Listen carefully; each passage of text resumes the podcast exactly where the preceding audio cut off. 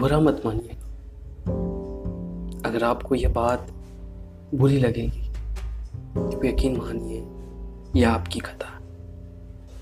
याद है आपको एक दिन आपने हमसे यह सवाल किया था कि आखिर आपने मुझे इतनी आसानी से माफ कैसे कर दी, और मैं आपको जवाब नहीं दे पाया। ऐसा नहीं था कि मेरे पास जवाब नहीं था, जवाब उस वक्त भी था।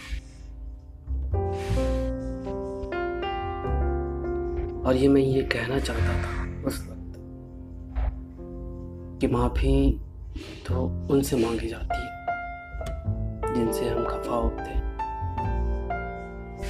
और हम खफा किससे होते हैं? जो हमारी उम्मीदों पर खरे नहीं उतरते। आप तो हमारी उम्मीदों पर 100% खरे उतरते, तो आपसे नाराजगी कैसी?